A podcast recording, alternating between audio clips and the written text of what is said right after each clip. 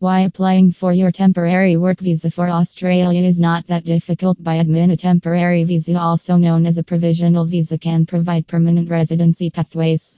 Temporary work visas have key features and requirements. The idea is that you have core skills that meet the labor market needs in Australia.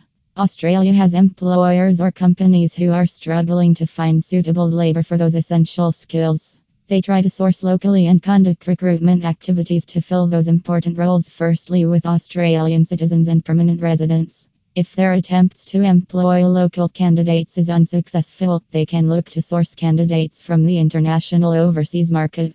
The candidates who apply for these positions and are successful have to meet specific criteria by the Department of Home Affairs. Though the visa process connecting the company and the suitable candidate has to take place to demonstrate a case to the DOE as to why the overseas skilled applicant should be granted their temporary work visa.